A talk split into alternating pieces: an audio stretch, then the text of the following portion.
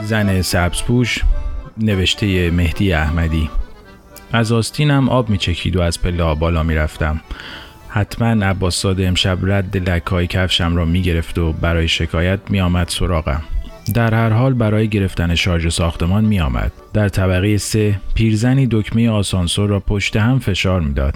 آسانسور از دیشب بین طبقات 5 و 6 گیر کرده بود و با اینکه هنوز دو روز تا عید مانده بود اما تا آخر نوروز کسی برای تعمیرش نمی آمد.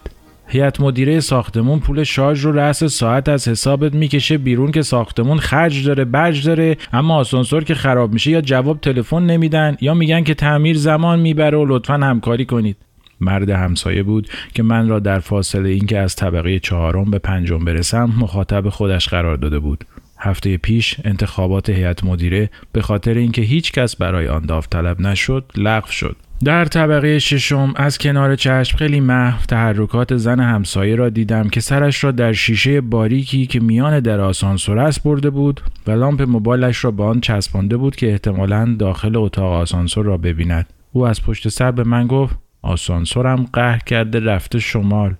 با سرم حرفش را تایید کردم و راهم را ادامه دادم تا به طبقه هفتم رسیدم. پشت سرم را نگاه کردم. دیگر لکه ای از کفشم روی پله چاپ نشده بود. با این حال عباس زاده حتما پیدایم می‌کرد. کلید در را انداختم.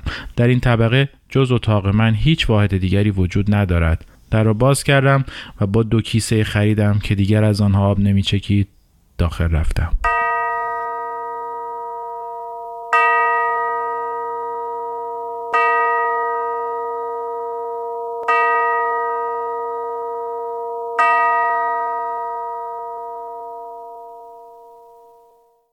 با بازو که کلید چراغ را زدم ساعت دیواری ظاهر شد. از پنج گذشته بود. این ساعت را یک شب در سطل آشغال پیاده رو پیدا کردم و چون اغربه دقیق شمار نداشت آن را به خانه آوردم. کیسه های خرید را روی میز توی آشپزخانه ول کردم. لیوان قهوه به میز چسبیده بود. وقتی آن را کندم لکه به شکل یک دایره باقی ماند. قهوه ساز را که هنوز قهوه صبح در آن خیس بود روشن کردم. جلوی پنجره رفتم و دریچه ها را به دو طرف باز کردم. اما پرده ها را کنار نزدم تا باد در آنها بپیچد. باران قطع شده بود. در خیابانی که ابتدا و انتهایش از پنجره من دیده نمی شود مردم و ماشین ها به میان هم می رفتند و چون روح بیان که به هم بخورند از هم عبور می کردند. بین خیابان و ساختمانی که در آن زندگی می کنم یک باغچه ساختند که فقط یک نیمکت در آن جا شده که آن هم خیس بود و خالی. تصویر واژگون مرکز خریدی که آن طرف خیابان است در آب پیاده رو میلرزید. نسیم پرده های تور را همینطور که موج برمی داشتند بالا زد و داخل آمد و آن برگ های دیوان حافظی را که دیشب روی اصلی گذاشته بودم روی گل های قالی پراکنده کرد. انتهای آسمان کبود و قرمز شده بود و ابرهایی که باد ریسیده بود در آن نقطه سرخابی متوقف شده بودند. حتی هواپیمایی که در افق بود به نظر نه دور می‌شد نه نزدیک می آمد و نه صدایی می‌داد. شاگرد کافه کنار پارک سندلی ها را بیرون میچید که مغازه را باز کند که زن جوانی با لباس بلند سبز از آن طرف خیابان آمد. زن سبز پوش قدمهایش را روی خاک خیس گذاشت تا به تک نیمکت باران خورده رسید و روی آن نشست. زن سبز پوش کیفش را بالا آورد و از داخل آن کیف کوچکتری بیرون کشید. او از این آخری آینه ای را درآورد و جلوی خود گرفت.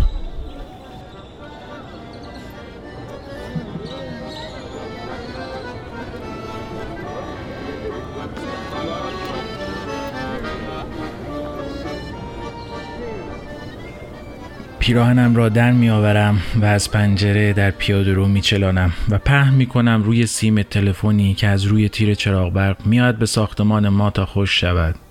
چند گنجش که روی کابل تلفن نشستن میپرند و به سیمهای برق آن طرف خیابان مهاجرت می‌کنند بوغ زدن ها شروع می شود و مردم و ماشین ها مثل همیشه از میان هم بی هیچ برخوردی می گذرند که صدای ترمزی طولانی بلند می شود. امروز برای اولین بار در خیابان جلوی پنجره من دو ماشین به هم می‌زنند. راننده ماشین جلویی با قفل فرمان بیرون می آید و آن را بالا می برد. می‌دانم که کسی را نخواهد زد. راننده دیگر که جرأت پیاده شدن ندارد دستانش را از پنجره بیرون آورده و رو به مردم تکان می‌دهد و فریاد می‌کشد. اگر مردم کاری نکنند مجبور می شود برای حفظ نام خود کاری کند و با دست خالی به جنگ قفل فرمان برود. اما مردم دورانها جمع می شوند و هر دو راننده را میان خود غرق می کنند پلیس سفید پوشی که آن طرف خیابان ایستاده است سود می‌زند و برگه های جریمه را به جای انگشتانش در هوا به سوی ماشین های رهگذر تکان می‌دهد تا نایستند و راه را بیشتر از این بند نیاورند. قبل از اینکه پلیس سفید پوش بتواند خود را به صحنه تصادف برساند مردم هر دو راننده را در ماشین خود سر جایشان نشاندند و پی زندگیشان فرستادند.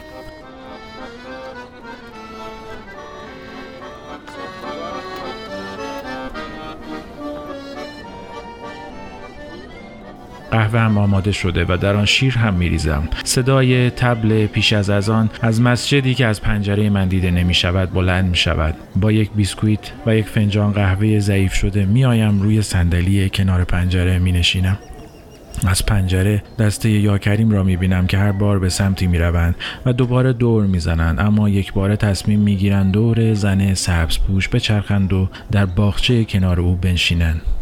او هم در کیفش چیزی پیدا می کند و جلویشان در باغچه می ریزد. دلا می شوم و یک برگ از برگ های حافظ را که باد پراکنده بود به نیت فال بر می دارم. می لل آن دست بلوری ستدیم چشمم را می بندم و بقیهش را در سرم می خانم. دست فروش ها به خاطر مرکز فروش بزرگ آن طرف خیابان بساتشان را باز می کنند و روسری و کیف ها را روی زمین کنار هم می چینند. هر یک به رنگی که از اینجا رنگین کمانی به نظر می آید. هنوز همش را پهن نکردند که زنها پای بساتشان می و مشغول اشاره به آنها می شوند. فلافلی امشب گاریش را این طرف خیابان آورده است. او یک ساندویچ فلافل برای زن سبزپوش می‌برد. زن سبزپوش چیزی به او می‌گوید. خنده فلافلی را می‌بینم. زن سبزپوش گوشیش را بر می دارد و شماره می گیرد. تلفن خانه من هم زنگ می خورد. با دو انگشت پا دوشاخش را از برق می کشم. زهره در افق طلوع کرده است. شاگرد کافه به اینکه زن سبزپوش به او سفارشی داده باشد در دستی کیک و در دستی دیگر قهوه آورده است و روی نیمکت او می‌گذارد. قهوه هم را همراه با او می نوشم که او در مه و دود محو می شود همسایه پایینی است که پنج شنبه ها با زن و بچههایش در بالکن کباب درست می‌کنند و دودش را به خورد من می‌دهند. همین است که این گربه یک چشم زرد را روی تیغه کشانده است. داخل ساختمان زندگی می کند اما از روی زه دیوار بیرون ساختمان هم به واحدهایی که بالکن دارند دستبرد می‌زند. این بار راه را عوضی آمده و به من میو می‌کند. کنار می‌روم تا گربه یک چشم راحت لب پنجره من بنشیند. به خاطر همین که یک چشم ندارد همه به او ناخدا می‌گویند.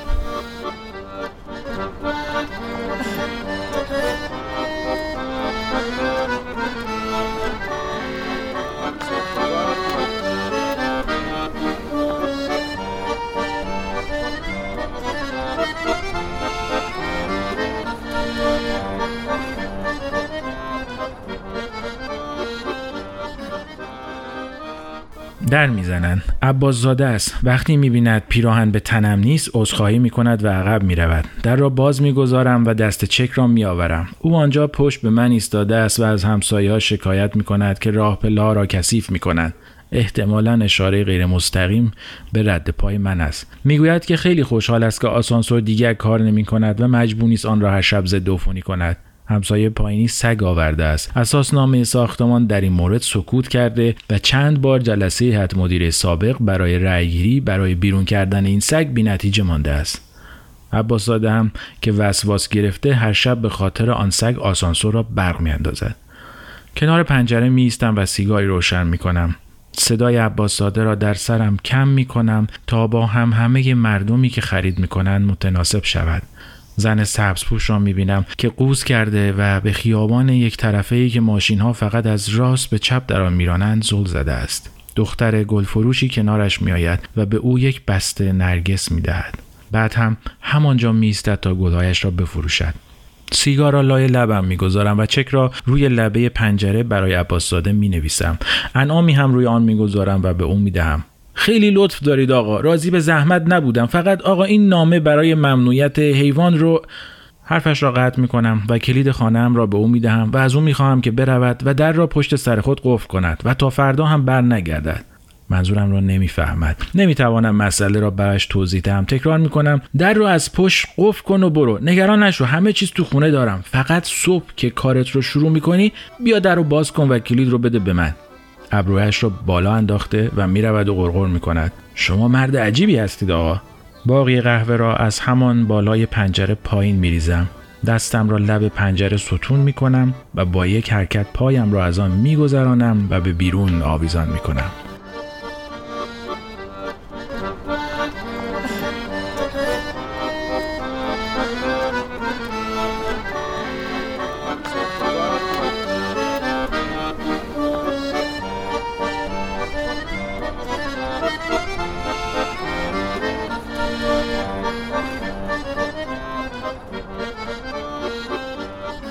کنار ناخدا نشستم. او تنها چشمش را به یاکریم هایی که در باغچه دور زن سبز پوش راه می‌روند دوخته است. هواپیمایی در افق دور می شود و صدای آن را قطعه قطعه شده می شنوم. باد خنک روی سینه‌ام میوزد. حالا گنبد حافظیه را می توانم ببینم که مثل هر شب با نورافکن روشن شده است. چند کارگر از داربست های کنار مرکز فروش آن طرف خیابان پایین میآیند. یکیشان خود را به فلافلی در این طرف خیابان میرساند. نقاشی کنار ساختمان نیمه کاره است. تصویر سربازی است که فقط خونی را که از یک طرف سرش تا لبش می‌رسد نقاشی کردن لبش هم هست. رهگذران کم کم از آن طرف خیابان به این طرف میآیند و برای فلافل صف درست می‌کنند. دختر گلفروشم مشتری هایی پیدا کرده است و از سطل خود گل در می آورد و به آنها می فروشد. بعضی از دست فروش ها که این را می بینند از آن طرف خیابان به این طرف خیابان می آیند و بساتشان را این طرف بند کنند.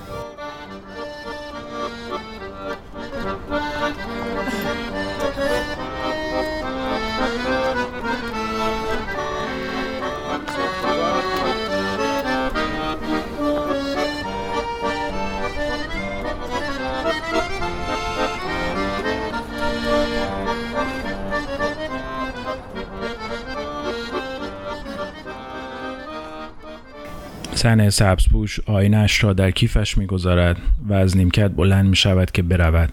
چراغ دم در سایش را تا آن طرف خیابان می گستراند. او چترش را جا گذاشته است. یا کریم ها پرواز می کنند و دور او می چرخند. ناخدا به یا کریم ها میو می کند. عباس زاده در می‌زند و از پشت در می‌گوید آقا اومدم بگم آسانسور خود به خود راه افتاده گفتم بدونید البته که اعتباری بهش نیست پشت در می‌روم و داد می‌زنم. باز کن باز کن عباس زاده عباس زاده تته پته می‌کند و می‌گوید آقا مگه نگفتید در رو باز نکنم؟ چند بار تلاش بی سمری دارد که کلید را در سوراخش جا دهد. اما بالاخره قفل را باز می کند. در را چنان باز می کنم که عباس زاده به بغل من پرتاب می شود و همانطور می گوید شما مرد عجیبی هستید آقا. صدای در آسانسور می آید که باز یا بسته می شود. معلوم است که راه افتاده است. ناخدا از خانه یک راست به راه پله ها می رود و پایین می دود. عباس زاده که ناخدا را می شناسد او را تهدید به کور کردن تنها چشم باقی ماندهش می کند. من که نمی توانم خنده هایم را کنترل کنترل کنم عباس ساده را محکم در آغوش میفشارم و او را میبوسم. باقی مانده اسکناس های توی جیبم را مشت می‌کنم و در دستش می‌گذارم. عباس ساده که ریشش توی دماغم می‌رود قرولند می‌کند و شکسته می‌گوید آقا ایرادی نداره ولی لاقل پیرهنتون رو میپوشیدید.